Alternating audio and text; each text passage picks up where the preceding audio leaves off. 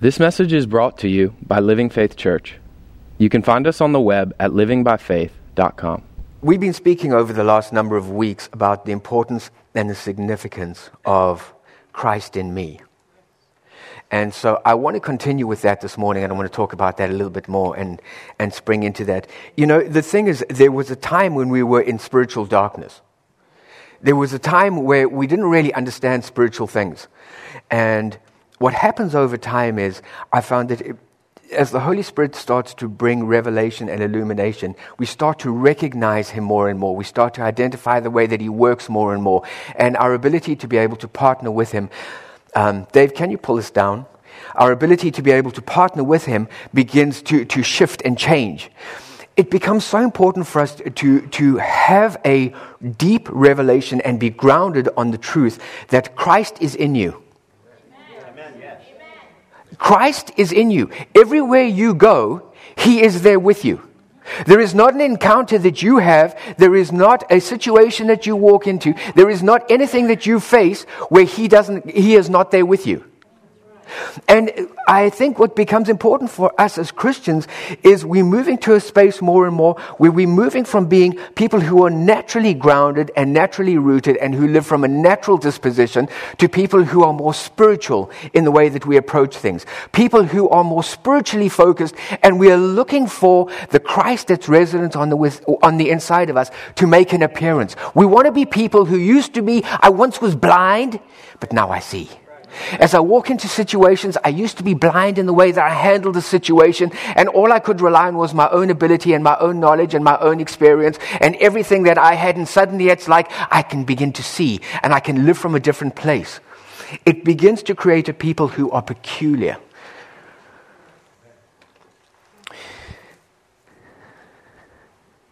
I, have got so much kind of running around in so many directions, so we'll just, we're going to just kind of go and navigate and yeah, that's what I say. Um, so there was this, we had a lady who was at the church and she came to me and she said, I've got such a big issue. She said, the problem that I have is, um, can we pull this down, Dave? I don't know what's up here. I've got quite a bad echo up here. Um, she came to her, she came to me and she said, I've got this challenge.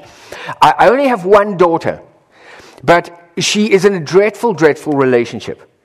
She's not married to this guy. She's living with him. It is verbally and emotionally abusive. And she told me the whole story about what was going on. And, I, and she was like, I'm trying to fix her and I'm trying to change it and I'm trying to work in the situation and I'm trying to get some stuff. And I've been speaking to her about God and I've been giving her wisdom and I've been giving her all of the stuff and I've been trying to counsel her in this circumstance and situation. And nothing happened. And she continued with that, and she continued with that, and she continued. And after a few months, I said, How are you doing? And she said, You know what? I've got this daughter of mine, and she's married to this daughter. And she's going, and she's blah. And so I said to her, What did God tell you? And she looked at me. And she said, But I told her what she needs to do. And I've been telling her that she should get out of this relationship. I said, What did God tell you? I said, you know, the challenge with it is this. We want to get involved in the situation because we're well motivated and we love the person who's involved. The problem with it is you are not their savior. The challenge with it is you want to get involved in something because you're trying to rectify and you're trying to remedy a situation. The fact of the matter is there's some places that you can't go and there's some places that you're going to have to rely on God to do some stuff. And I said, maybe it's the opportunity, and maybe what he's inviting you into is to allow him to do some stuff in that situation and for you to take your hands off. Well, she left the church and she never came back. So there you go, take that. Last time I counsel anyone. See what happens when I counsel them, they, never come back. What is it about control? All of us have a, a, a, natural inclination and a natural aff- affinity for control. We like to control things. If you say you don't, just say, Lord, forgive me for my lies. But what is it about control? Why do we want to control things? Because there's something about control that gives us a sense that we can manage the situation. You see, what ends up happening is I become the source of what happens in that situation. When I control it, it means that I feel that I'm comfortable because I know that I'm empowered in a, a, particular situation to know what words are spoken, what I can do in there, what my capacities are, what my capabilities are. I can do all of these different things. I know that I can manage it. I know that I can handle it. And so what I like to do is I like to put myself on the throne of my life. I like to empower myself as being the one who's responsible for governing my life. I like to govern my life. You know why? Because I trust myself. And that's not all. The reason is not only because I trust myself, but it's because I don't trust anybody else. And there's another chapter to it, and that includes God. The reason I like to control it is because I can trust myself. I know what's going to happen there. I know what my motivation is. I'm able to read circumstances and situations. I'm able to get an appraisal and an understanding of it. And because of that, I'm able to make some kind of a, a deposit into that situation. And I can trust it because I know that I'm doing my best to make sure that this situation changes and comes about the way that I'm looking for. I know what the end result is. I know what the product is that I'm trying to achieve. And I can trust myself myself to do it. I don't know that other people can do it quite as well as I can. I don't know that they necessarily understand it quite to the way that I do. And I don't really know that they necessarily have what's required of them to be able to get the output. So I won't rely on those things. I won't trust anybody else. And I believe in God and I love God and I'm going to pray in this stuff. But in truth, I don't really trust Him. I won't take myself out of the equation to sit and say, I know who's going to take care of this situation. I'm okay. We rather leave the church. Where did that come from? Because it's something that's instilled inside of us as human beings. Oh, my water. There's something that's inside of us as human beings. Where did that originate?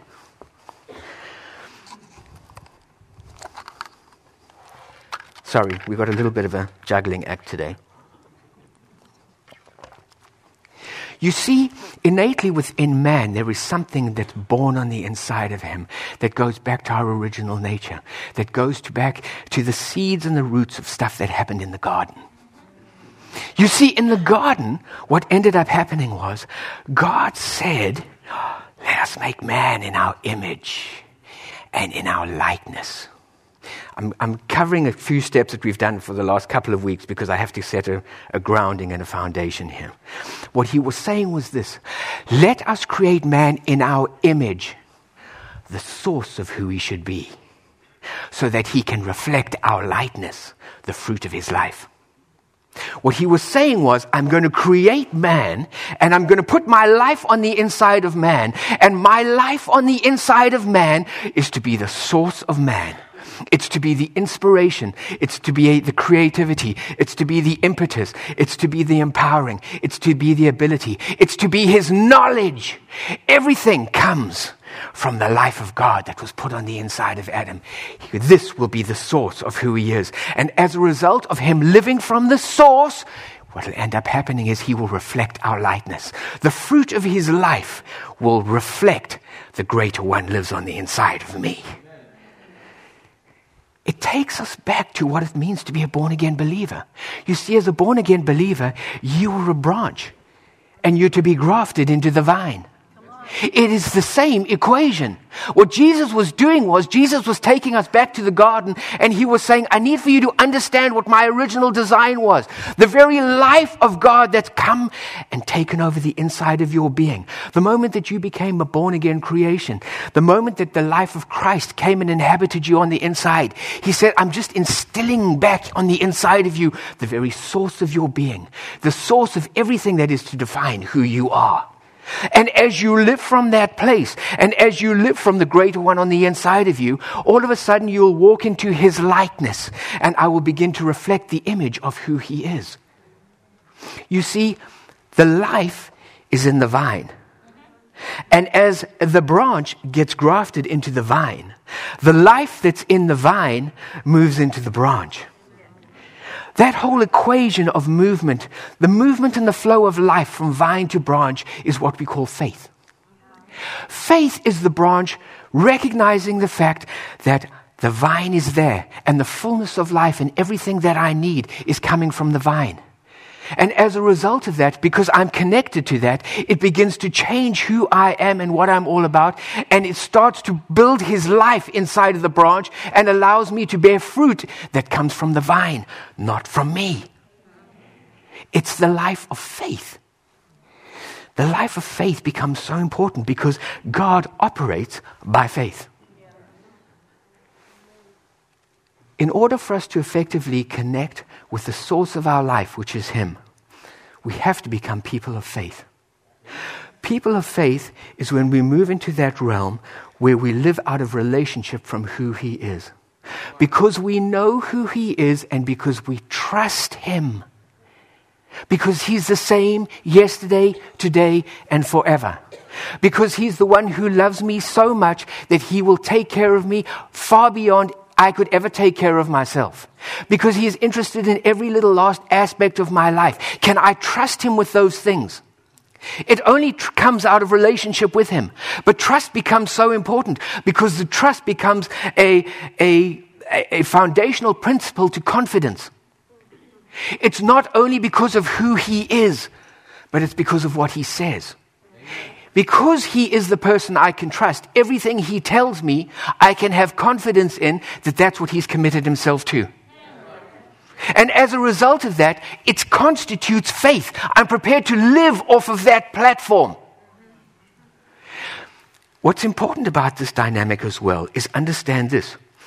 The life of God exists in my spirit, and He connects with me and he interacts with me and he communicates with me and he communes with me from his spirit to my heart. Faith is a heart reality, it is not a head reality. What he puts on the inside of you is designed to give you the confidence and to give you a design for what it is that he's wanting to do. And because I know him, he's going to invite me to do some things that when I have a look at it in the natural, it defies logic. It defies reason. It defies those things, but why am I doing it? Because I know who He is and I have confidence in who He is. And because He said to me, I want you to do this, I know that He will always honor His word. And so I act out of that. There is a different disposition and a different attitude to life when I am a person who lives from the life that's on the inside of me. Why was Adam a dominion figure? It wasn't because he was special. It was because he had the life of God on the inside of him. When the life of God and the creator of the universe lived inside of Adam and he communed with Adam, what he was doing is he was taking of his life and imparting it to Adam. And as he imparted it to Adam and Adam lived from that space, space, he began to reflect and he showed forth the likeness of the creator. What happened was, what gave influence in that space was God's authority, not Adam's. That's why he was a dominion figure. That's why he could do what he did was because the greater one lived on the inside of him. What did Jesus say? Jesus said, if you've seen me, you've seen the Father. The works that I do is not of me, it's of the Father on the inside. What was he saying? I recognize what it is to live by faith. I know who the source of my life is. I understand that if I can connect with the source of my life, I can reflect his likeness. That's the calling to each one of us is to live from a different space. So in Genesis chapter 3, Eve is out in the garden. And the temptation that Satan gives her is this Why don't you get your knowledge from a source other than God? Why don't you get your knowledge from a source other than God? I'll tell you what, if you eat of this fruit, what will end up happening is the eyes of your understanding will be opened and you will become like God. And Eve's eyes twinkled and she got excited. Because she recognized that in that space, what could happen is I could be like the source that informed who I am. And she listened to the voice and she ate the fruit. And in Genesis chapter 3 and verse 6, actually, you can put it up. So when the woman saw that the tree was good for food, and that it was pleasant to the eyes, and a tree desirable to make one wise, she took of the fruit and she ate. She took of the fruit and she ate. And you know what it says? Immediately the eyes of her understanding were opened. And you know what happened in that moment? All of a sudden, the source of life left. And she said, I recognized that I was naked. What was she saying? It wasn't concerned about physical nakedness. What she was saying was, I knew the life that was on the inside of me. I knew the life that pulsated through me. I knew the confidence that I lived from on the inside of me. And in a moment, it was gone. And I felt myself alone, and I felt exposed, and I felt vulnerable because all of a sudden I recognized I was living from a different place, and the very source of my life and the power of my being was gone. What happened? What happened? The temptation was to shift the source of your life from Christ, from the, the Spirit of God being on the inside of you to my understanding. I no longer lived by faith as a branch engrafted to the vine. All of a sudden, I began to live from my understanding and what creation was all about. And there was a big shift that took place. All of a sudden, the foundation of man shifted. And, their so- and man's source of life was gone, it was absent. We succumb to the same temptation today. How many times do we have challenges and situations that we're facing? And what is the temptation? You could be like God in this situation if you will live from your will and your understanding. From your will and your understanding. And what do we do? We walk into that space and we sit and say, The source of my life in this situation is going to be my will and my understanding. This is what I see, and this is what I think, and this is how I appraise the situation, and this is what I would do. And all of a sudden, what happens in that space is I've taken over the government of my life once again. I've put myself on the throne of what's going to happen in that space, and I live from that paradigm. I'm living from a place where I'm looking for those things to take place. And you know what happens? The moment I put myself on the throne, and the moment I take responsibility for the government of that situation, I've just separated myself from Him. What's the whole point of Him coming? What was two thirds of Jesus' message? The kingdom has come. What was He talking about? He's sitting saying, Get off the throne. That's the whole message of kingdom. The whole message of kingdom is I can't do some stuff in your life because you're running the government because you're sitting on the throne. Your knowledge and how you think it should operate is running everything. And you separate it from me because there's no space for me in that paradigm to come in. The whole message of kingdom is I need you to get off the throne so I can get on. Why? Because it changes the source of, war, of influence in that situation. As long as you're sitting on the throne, you're living from your understanding. When he sits on the throne, he lives as the creator, as the overcomer, as the victor, as the one who's more than a conqueror. Things happen when he's on the throne, not when I'm on the throne.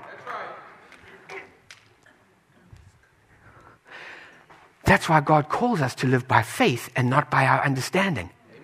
What is he saying? When he says, I'm calling you and the invitation is to live by faith, he's saying, I want you to recognize the source of your life. I want you to once again reclaim your destiny. I want you to get back to that space where you understand that the source of my life is him on the inside of me. And so when I walk into circumstances and situations, I don't walk in with my natural understanding and my natural appraisal. I'm walking in because I've developed a sensitivity to the life that's on the inside of me. And I walk into that paradigm and I sit and say, Holy Spirit, what are we doing here? It changes. Everything's shifted.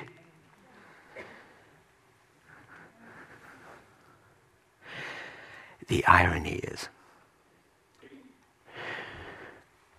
we try to understand the things of God. And yet, in our understanding, we gain no awareness of who He is. You see, God doesn't live in your head, God lives in your spirit. And God connects from your spirit to your heart.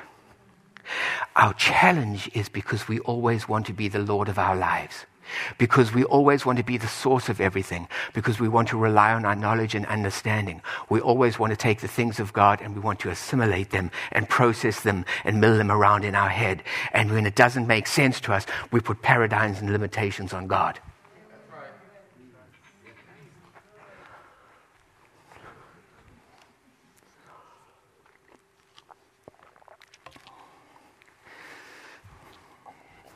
First Corinthians chapter 2 and verse 14. Um, but the natural man does not receive the things of the Spirit of God, for they are foolishness to him, nor can he know them because they are spiritually discerned. You know what he's saying? He's saying, You can't understand the things of God in your head. The only way that we understand the things of God is when we go to Him as our source and we connect with Him and we allow Him to influence our heart. It'll create a reality and a truth that's on the inside that invites us to encounter that before you ever understand it.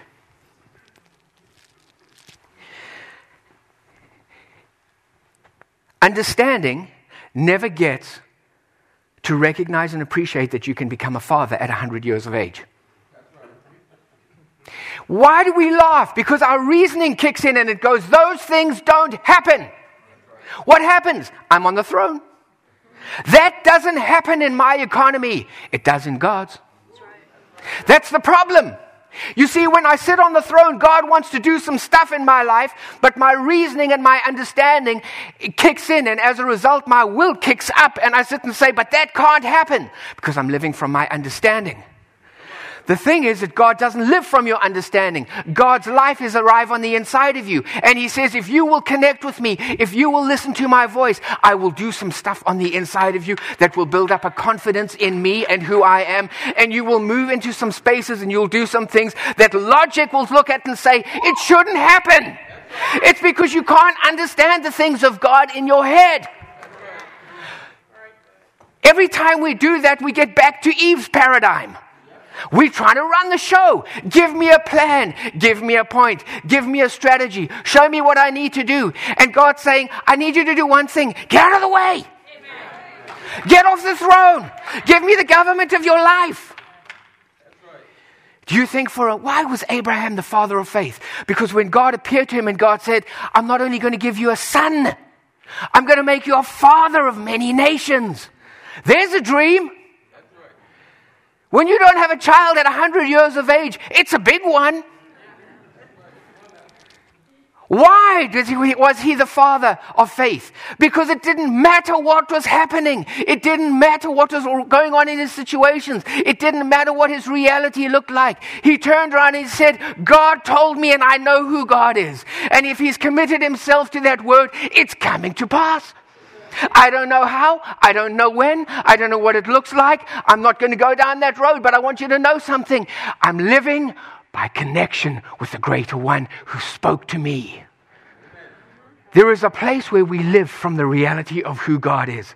Not because we believe in some God who sits up there somewhere, but because I live a very textured and living and vibrant reality with the God who exists on the inside of me.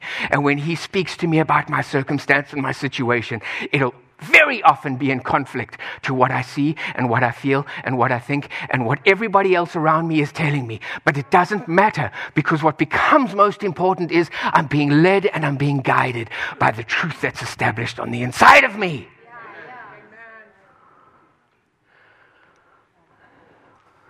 5,000 people. Here are a couple of fish and five loaves. Go and feed them. Our logic kicks in and said, it's never going to work.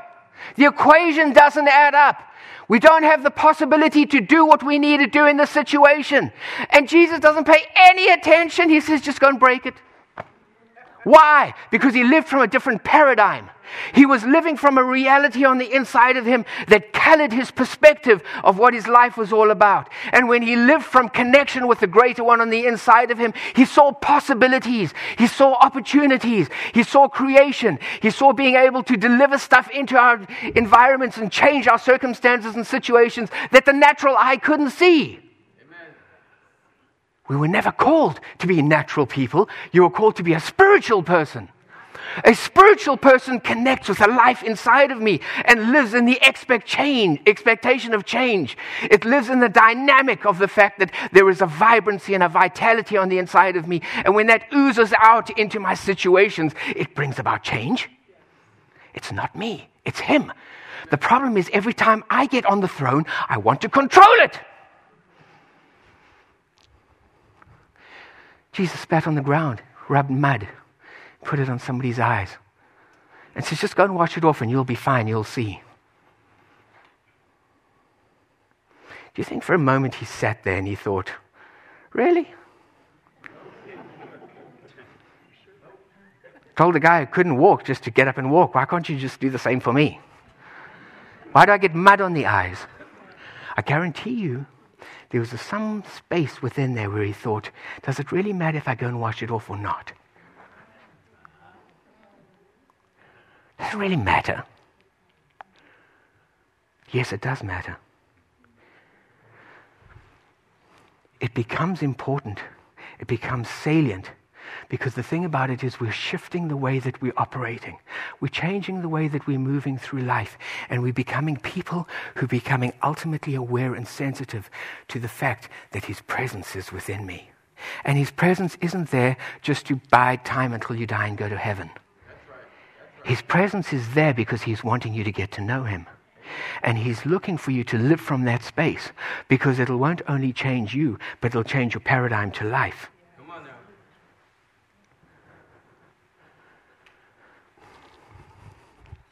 I think I was going to say something else about that. I can't remember what it was.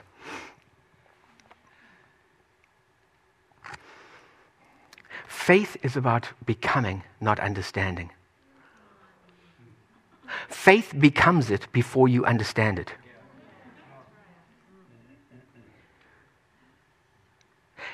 Abraham became a father before he was able to understand how that happened.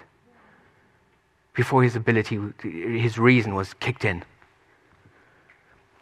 If you can understand it, there's no need for faith. If I wake up in the morning and I'm coming here on Sunday, I don't have to sit and say, Jesus, please give me the faith to get to, to the church. I know how to get there. It's okay. I don't need my faith in that situation. But there are some situations and some circumstances in life. There are some things that happen in our life. There are some challenges that are, going to come into your life. And in that space, it's not about our understanding, it is about the greater one being on the inside of me. Amen.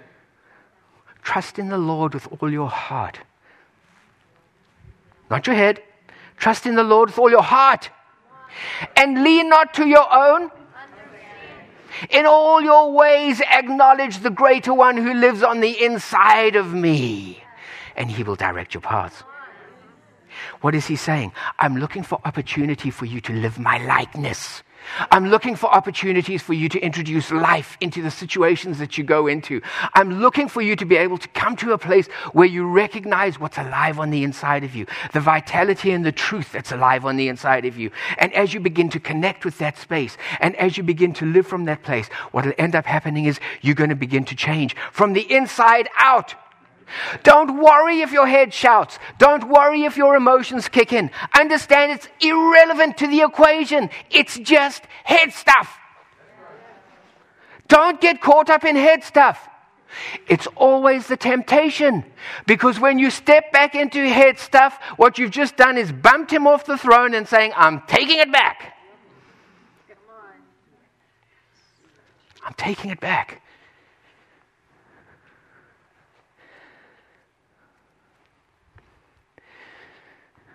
Modern Christianity is the human mind trying to understand God. The salvation of God is the life of Christ being birthed in the surrendered heart.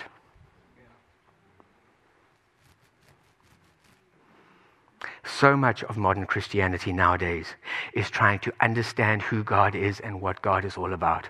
We're trying to understand Him because we believe that if we can understand God, if we can give definition to God, basically it puts us at a place where we are empowered to begin to live out like that. What He's saying is, you will never do that. My ways are not your ways. My thoughts are not your thoughts. They are much higher than you.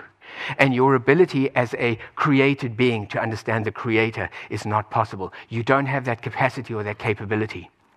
And the thing about it is, the moment you step into reason, the challenge is that the locus of, of operation becomes sense knowledge. What it means is, I'm looking at my world and I'm looking at my environment and I'm listening to voices. And all of this stuff begins to influence who I am. In God's economy, economy, what is created is irrelevant to the Creator. That has no bearing on him. For him, he walks into a space and he goes, What would I like to change here? What needs to be shifted in the space? What needs to move and be adapted in here? That's the way God works. Sometimes we get in the way of God because we get so caught up in the world and what's happening out here and our senses and our understanding. We're blocking what God's trying to do because we put parameters on the move of God in our life. We put limitations on the Spirit's operation in our life. Why? Because our thinking has put some paradigms out there. God doesn't work beyond that. What have we done? We've taken the things of God and we're starting to assimilate them in our understanding.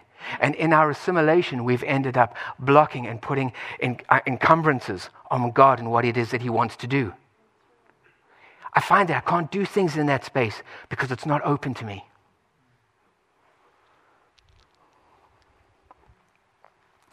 In Mark chapter 4, it's the story of Jesus. And he's with the disciples. And they've been busy and they've been preaching and they've been healing people and doing a whole bunch of stuff. And Jesus says to them, Okay, we're going to go to the other side now. And so they get into the boat and they start heading to the other side. And while they're on their way, this big storm comes up. Jesus is fast asleep in the boat. I've never really understood that. I wish I slept like Jesus. honestly, I'm a light sleeper. It's like, honestly, it's a, a, a half a mouse runs anywhere and I'm awake. He's in the storm and he's fast asleep. And that's another story. The point is, he's fast asleep, and the disciples are having a look at the storm. And it's so bad. Understand this these are not amateurs, these are fishermen. These are people who are used to the sea. That was their whole life and their livelihood. They'd grown up with it. They understood the sea and they understood how it operated. So when a fisherman says to you, We're in pretty good danger of dying here, you take note. And they're looking at the situation and they turn around and they say, Wake up, Jesus. That's our only hope. And they go and they wake him up and Jesus looks up, and what does Jesus say to them? Why have you got no faith? Why have you got no faith? This is the important point. Wave if you're born again. This is your boat. I want you to know something. Jesus is in the boat. Jesus is in the boat. And you might be going through a storm and you might be going through a trial. Don't make the mistakes that the, that the disciples did. This was their mistake. They ignored the fact that Jesus was sleeping in the boat and they looked at the storm. You see, their faith was not far away. Their faith was with them in the boat. Jesus doesn't bring faith with him, Jesus is faith. When you know that He is God and you understand that and you have a trust and a confidence in who He is, what ends up happening is it's not just that my confidence is established in the fact that I have God with me, but He said to me, we are going to the other side. What He made is a commitment on His behalf that said we're going to get there. The challenge is very often we go outside of our boat because the temptation is let's lean to my own understanding as the fisherman. I know what it is to live life. I know what it is to raise a family. I know what it is to take care of my kids. I know what it is to deal with the circumstance and situation. I feel more comfortable doing it because I'm in control and I trust myself. And when the wheels come off horribly, we say, Jesus, what's going on? And he said, I've been in the boat. Why didn't you look to me?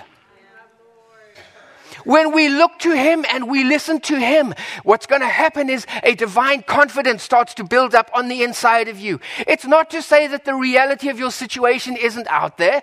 It's not because you're blind. It's not because you've got blinkers on. It's not because you've buried your head. It's because Jesus is in my boat. And I've got to a place where I know I don't want to handle that because I can't handle that stuff. And I'm being very intentional about connecting with Him and sitting saying, I need you in the space. I recognize your presence here. Talk to me and tell me a word. You want to get from him the equivalent of you're going to the other side. What did he tell you about your situation? To know that He's in your boat is half the equation. I have confidence because I know He's in here. But my relationship with Him is vital because it's when I approach Him and I sit and say, This is what I'm going through. Talk to me about it. What I'm saying is, I recognize you as my source. And what I'm saying is, I'm coming to you. I want for you to tell me what's going to happen in this place. Because if you tell me, I know who you are. If you tell me, I trust you. If you give me your word, I know that you'll honor it. And because of those things, something will happen on the inside of who I am that gives me a confidence despite the fact that my intellect and my logic and my experience and my emotions and everything else is at war with it. I thought that was good. He's in your boat. He's in your boat.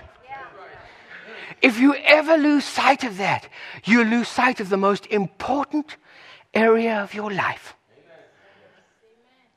I'm learning to live from a different place. I can't believe how blind I've been. Don't laugh at my expense. you look in the mirror and take care of yourself. but uh, we don't think that way. We don't think that way, and we do things sometimes. And, and afterwards, I sit and say, say, you know what? I wouldn't do that if Jesus was standing right here. But he is. There's certain things I don't do because I don't want to offend him. Why? Because I'm wanting to get more connected with presence. It's not because he throws me out because you're so awful. What happened to David? They had a different arrangement under the Old Testament as opposed to the New Testament. You see, under the Old Testament, the Holy Spirit would come upon people. And the Holy Spirit came upon David when he was anointed. He was young. And he did some incredible stuff. And he achieved some amazing things. And when there were opportunities to sit and embrace things that were natural, he said, No, God will take care of it. All I need is a slingshot. I don't need your armor and I don't need anything else. He achieved and he did some stuff because he recognized the presence he was aware of the presence. He consulted the presence and he acted out of the presence. But there came a day in his life where he was on his rooftop. And because he was on his rooftop, temptation came on another rooftop. And temptation led to some bad stuff. He knew it was out of God's design. What did he say? What did he say when he came out of that? I don't care about anything else. Please don't take your presence from me. was number one. Don't take your presence from me. Because he knew it could lift. And without the presence, he would never be the king that he was designed to be. He would never be the person he was designed to be. You have the presence within you. You see, under the New Testament, that the Holy Spirit doesn't only come, He can come upon you in certain times, but He lives within you. I will never leave you nor forsake you. But you can separate and distance yourself from Him through the choices you make. Where was I going with this? What was I talking about? I was talking about something else. Where was I? Oh! We are talking about Jesus in the boat. Were you paying attention? None of you even told me where I was.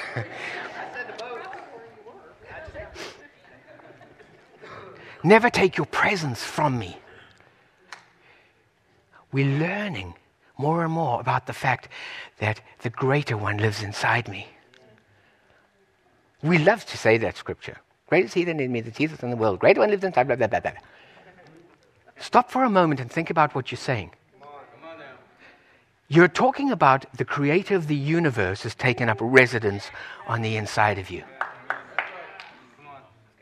Well, if God was here, God could do that. He's inside you. Well, if God was here, He wouldn't have put up with. He's inside you. We have a disconnect in some way. In theory, we understand God's inside of me, but we don't always live from that. My encouragement to you today is to recognize this the presence is there. Amen. Abide in the presence. When we begin to live from the presence, there is a trust that begins to stir up and build up on the inside of us. When you live from the presence, it moves to a place where all of a sudden I begin to hear his voice. I, actually, let me take that away. I, I, I've become very aware of our languaging. We say stuff, but it's not always, what we mean is right, but it's not accurate. I don't like using hear his voice because the problem with it is it creates a picture for a lot of people that God has to speak to you he doesn't, God doesn't speak to me. He doesn't speak to me that way. He communicates with me. He doesn't speak to me. God can communicate in different ways. He gives some people vision. For me, when God speaks to me, uh, there'll just be an, I, an idea that suddenly I'm like, where did that come from? And I know it came from Him. Right. He doesn't use words. God can communicate with you in different ways. The point is, when you get connected with the Spirit and you become overtly aware of the fact that the greater one lives on the inside of you, when you start to take the presence and you elevate that to a primary position in your life and you begin to live from that space, you'll become overtly aware of His presence. It's not just that it's there, but now I'm, I'm aware of it. And when I become aware of it, and I begin communicating with it, what ends up happening is things start to change on the inside of me because it's not just about his presence only, but it's about his invitations. People want to know how do I experience God? You experience God when you allow him to do some stuff inside of you. How do I experience him? Because Abraham walked into a space where he was like, I'm not a father of a single, individual, let alone a father of many nations. But the fact of the matter is, what kept him going? What kept him moving? It wasn't what, knew, what he knew, it was an awareness of his presence inside of him. His, the faith that had been birthed on the inside of Abraham was basically the faith of God.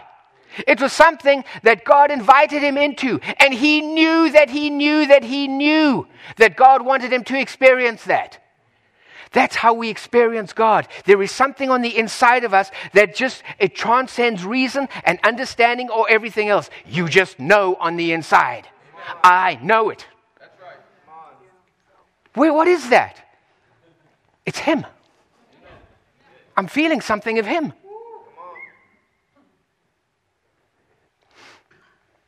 Faith offers us the opportunity to experience God internally. Faith is what connects who I am to who He is. It's the channel through which I'm able to touch the presence that's on the inside of me and allow Him to establish something of Himself in me. And I live from that truth. I live from that establishment. I live from that reality, despite anything that's happening or anything else that I think. Oh, good gracious. Have I been yakking that long? If you have a look at um, Matthew chapter 8, I'm not going to read it. Matthew chapter 8, verses 5 to 10.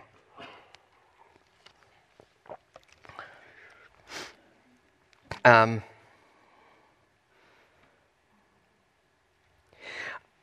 actually, Donna, won't you put it up a second?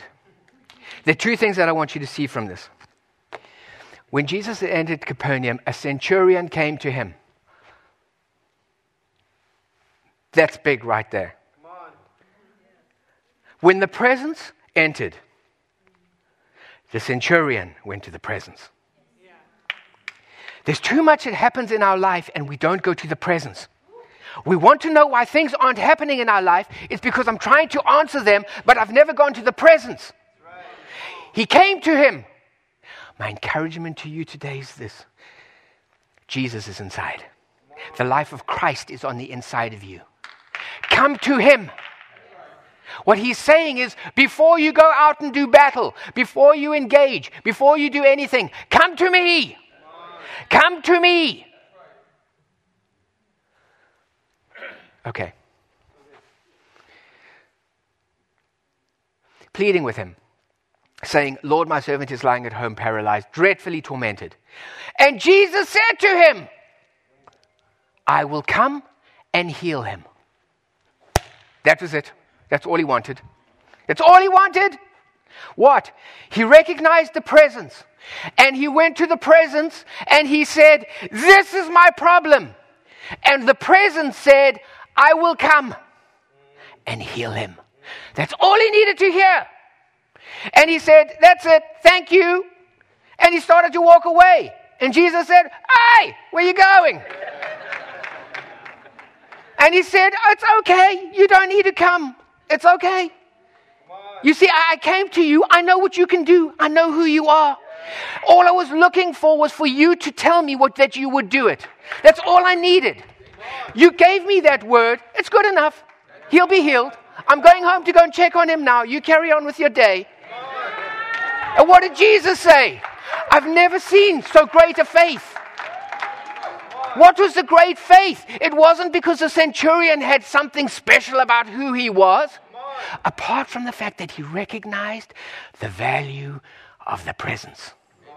And he knew if I could put myself in the presence and I could communicate with the presence and I could tell the presence what my challenge was and I could hear his voice, that's all I need to know because it established on the inside of him something that he could live from. It doesn't matter what it looks like. He told me he's, he's going to heal him.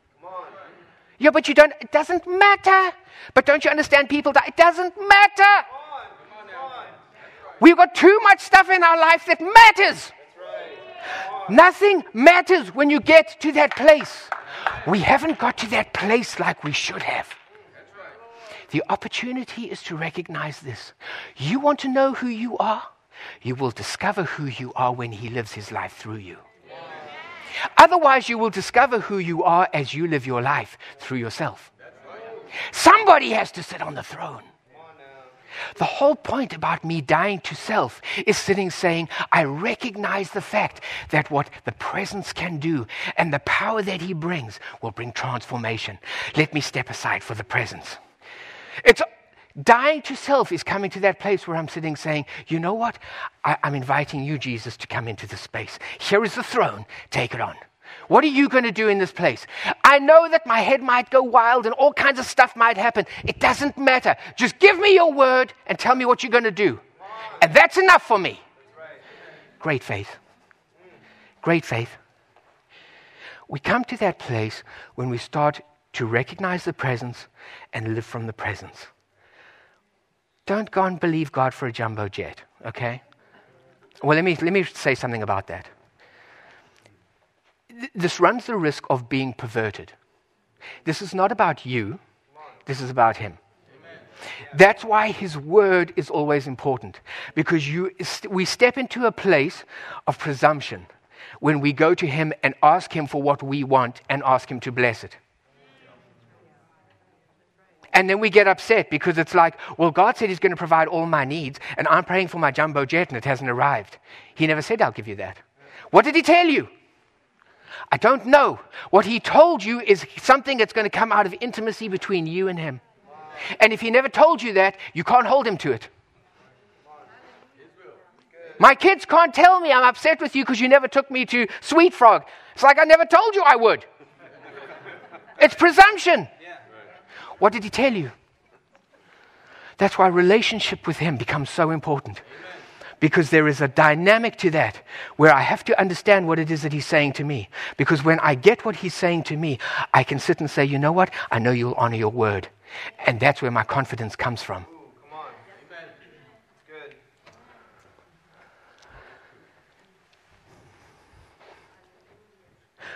We have the potential to live the most exciting lives. I'm speaking for myself. We haven't scratched the surface. We really haven't. And very often, the things that concern us and worry us is very much a function of the fact that I'm sitting on the throne. And truly, if I would recognize the presence and begin to step into that a little bit more, and if I honored that space and sat and said, Jesus, I, I, I can't, I don't want to do this. I want to see you in the space. I want to feel you within me. It invites us into something new.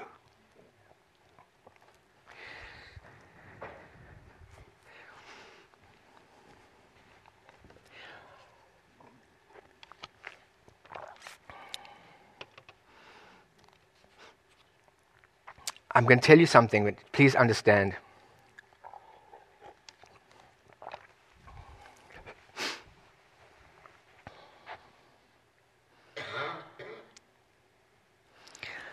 Let me do this another way. Wherever you are today, you may have some significant and serious challenges in your life. What I would suggest to you is this your paradigm and your perspective will shift drastically if you can approach Him and get a word from Him. And when you live from a different place, what will end up happening is you will think some of the things that you thought were so big and so monstrous and so life defining for you actually become quite insignificant sometimes the things that we think are so big are really that big. The reason that they're so big is because we've allowed them to give definition to our life. And when we marginalize their ability to influence us, suddenly they take on perspective when we go, oh, that's not as big a deal as I thought. I can live my life outside of that context. Can we all stand?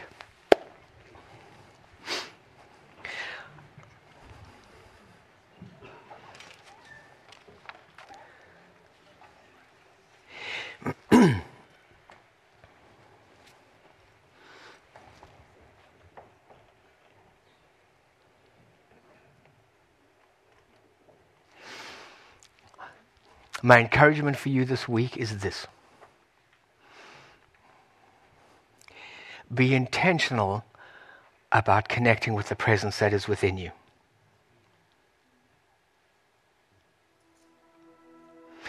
He committed that if you will come to Him, He will come in and He will live within you.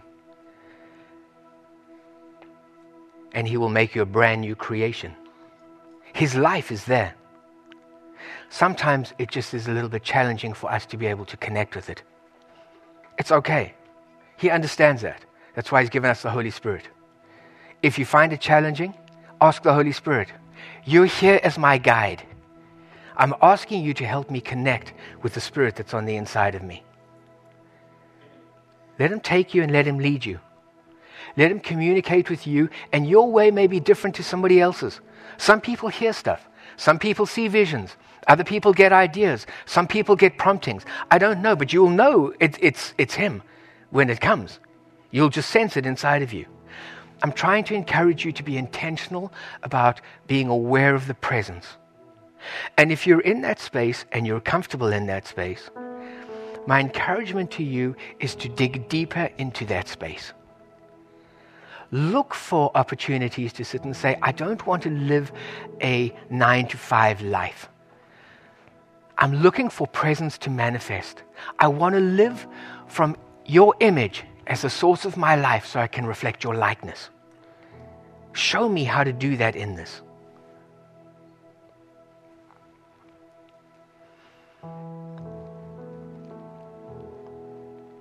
Just before we pray, um, at the end of service, there'll be people to pray with you. If you've got an issue, if you've got, if you need the presence to influence something in your life, I would encourage you to come up to the front and let people pray with you, and let people who um, are comfortable in that space be able to introduce the presence into that reality. Father, I thank you for your life that indwells us. I thank you for the Spirit of Christ that's alive on the inside of us. And I pray that you'll work in us so that we'll understand and have a very clear perspective on your presence within. I thank you that it's not because of our ability or our understanding or our knowledge or what we can do, but I thank you that it's as a result of us depending and coming to you within us hearing your voice, getting your direction, and living from that place. I thank you for the creation of a new generation of people. Spiritual people, peculiar people, people who live from the inside out, not the outside in. I thank you for people who are moved and motivated not by their understanding or their knowledge, but people who are motivated by the life and the vibrancy and the vitality of the life within them. I thank you for opening our understanding. I thank you, Father, that we're not moved by what we see or what we feel or what our intellect may tell us, but we're moved solely by the prompting and the movement of the Holy Spirit on the inside of us. I thank you that we're not people who lean to our own understanding, but we acknowledge you in all of our ways. And I thank you as a result of that acknowledgement, you will lead our paths and introduce us to encounters with your presence, with transformation, with change, with newness, with life. We bless you for it and thank you for it. In Jesus' name, amen.